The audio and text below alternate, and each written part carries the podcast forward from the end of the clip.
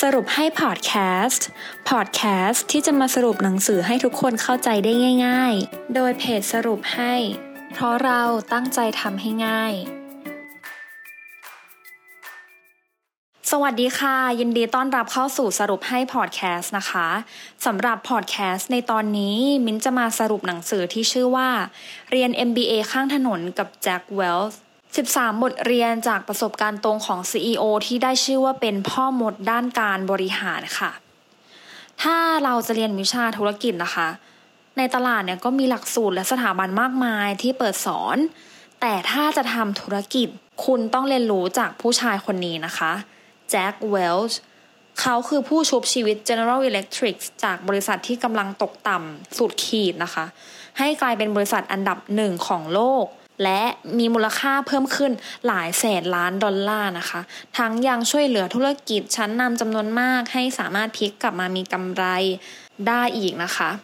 เวทมนต์การบริหารของแจ็คเวลส์คืออะไรนะคะ เดี๋ยวมิ้นจะไปสรุปให้ทุกคนฟังในพอดแคสต์ตอนนี้เลยนะคะ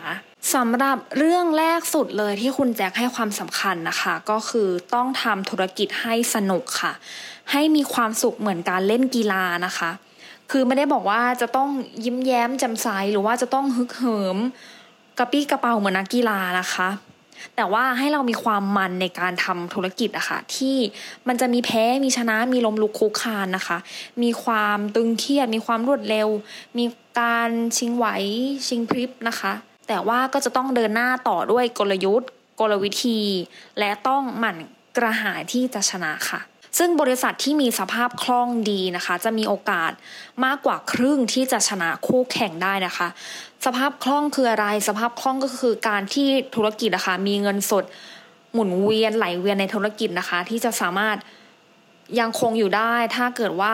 ธุรกิจนั้นไม่มีรายรับนะคะ ส่วนใหญ่ปัญหาของนักบริหารเนี่ยหรือว่าผู้บริหารก็คือปัญหาที่ว่า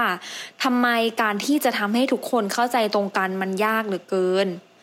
ดังนั้นนะคะ วิธีการแก้ปัญหาของคำถามข้างต้นเนี่ยก็คือ 2 หลักการที่จำเป็นค่ะ ได้แก่ 1. สร้างความสอดคล้องและ 2. ความเป็นผู้นำนะคะ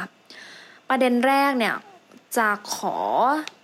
พอยมาตรงที่การสร้างความสอดคล้องนะคะ สร้างความสอดคล้องของอะไรนะคะ คือผู้นำหัวหน้าผู้บริหารเนี่ยจะต้องสร้างความสอดคล้องของพันธกิจ พฤติกรรมและผลลัพธ์ค่ะ โดยคนที่ต้องขับเคลื่อนความสอดคล้องนี้นะคะ ก็คือผู้นำนั่นเองค่ะ ผู้นำเนี่ยจะต้องหมั่นสื่อสาร พันธกิจ และพฤติกรรมของบริษัทสม่ำเสมอนะคะ แล้วก็ทำให้มันสอดคล้องกันนะคะ โดยหน้าที่ของหัวหน้าก็จะมีอยู่ 5 ข้อนะคะ คือ 1. พยายามสื่อสารกับทีมบ่อยๆนะคะ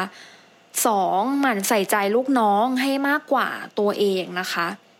3. กำจัดอุปสรรคที่ขวางลูกน้องนะคะ ไม่ว่าลูกน้องจะเจอปัญหาอะไรอยู่เนี่ย พยายามทำทุกวิธีทางนะคะ ในการกำจัดอุปสรรคที่ขวางลูกน้องอยู่เนาะสี่ชมลูกน้องและให้รางวัลอย่างเหมาะสมค่ะ คือถ้าลูกน้องทำอะไรดีนิดๆหน่อยๆเนี่ยก็พยายามชมเขานะคะ ให้เขามีกำลังหรือแรงใจในการจะทำสิ่งอื่นๆต่อไปในงานของเขาเนาะ และสุดท้ายค่ะ มีอารมณ์ขัน ก็จะทำให้บรรยากาศในการทำงานไม่อึดอัดนะคะ และต่อไปนะคะจะเป็นในเรื่องประเด็นของผู้นำนะคะ คือผู้บริหารหรือผู้นำเนี่ยต้องทำตัวเป็นโค้ดไม่ใช่นักเตะนะคะหลายคนจะไม่เข้าใจว่าเมื่อเราเนี่ยก้าวขึ้นเป็นหัวหน้างานหรือผู้บริหารเราควรจะต้องเปลี่ยนรูปแบบวิธีการทำงานนะคะ อย่างตัวอย่างที่คุณแจ็คเวลยกขึ้นมาคือ ให้มองดูโค้ชหรือว่าผู้จัดการทีมกีฬาเป็นหลักค่ะ คือคนเหล่านี้เขาจะไม่สามารถลงมาเล่นในสนามได้ด้วยตัวเองนะคะ เพื่อให้เกมเป็นอย่างที่ต้องการที่เขาอยากจะให้เป็นได้นะคะ แต่ว่าโค้ชหรือผู้จัดการนะคะเขาจะเลือกเปลี่ยนตัวผู้เล่น เอาคนที่เล่นได้ไม่ตรงความต้องการออกนะคะ และนำคนที่รู้ว่าสามารถเล่นในสิ่งที่โค้ชกำลังต้องการใส่เข้าไปได้นะคะ เช่นถ้าเกมนั้นเนี่ยเขาต้องการตัวเปิด ตัวเปิดลูกจากเส้นข้างสนามนะคะ เขาก็จะสลับนักเตะแบบนั้นเนี่ยมาแทนคนที่เก่งในการต่อบอลนะคะ หรือถ้าเขาต้องการเล่นเกมรุกมากกว่าเกมรับ เขาก็จะเติมคนในตำแหน่งนั้นลงไปนะคะ อันนี้คือวิธีการทำงานของคนที่อยู่ในตำแหน่งหัวหน้าหรือผู้บริหารในองค์กรนะคะ คือคุณไม่ควรลงมาทำงานได้ด้วยตัวเอง แต่ว่าหน้าที่เนี่ยคือพยายามหาคนที่ทำงานในแบบ ที่ต้องการได้ใส่ลงไปเพื่อให้เกมดำเนินไปในทิศทางที่ต้องการนั่นเองค่ะ ค่ะก็จบไปแล้วนะคะสำหรับเรียน MBA ข้างถนนกับแจ็คเวลส์นะคะ มินเลือกสรุปแบบหลักๆของประเด็นของหนังสือเล่มนี้ให้เลยมามาเท่านี้นะคะ เพราะถ้าสรุปทั้งหมด 13 บทเรียนเนี่ยคือมันจะยาวมากๆเป็นชั่วโมงนะคะ ฉะนั้นเนี่ยอันนี้คือหัวข้อหลักๆเลยของหนังสือเล่มนี้ก็คือ การทำธุรกิจนะคะ คือ ให้สำเร็จเนี่ยจะต้องมีความสอดคล้องและมีความเป็นผู้นำนั่นเองค่ะ หวังว่าทุกคนจะได้ประโยชน์จากพอดแคสต์ในตอนนี้พบกันตอนหน้าสวัสดีค่ะ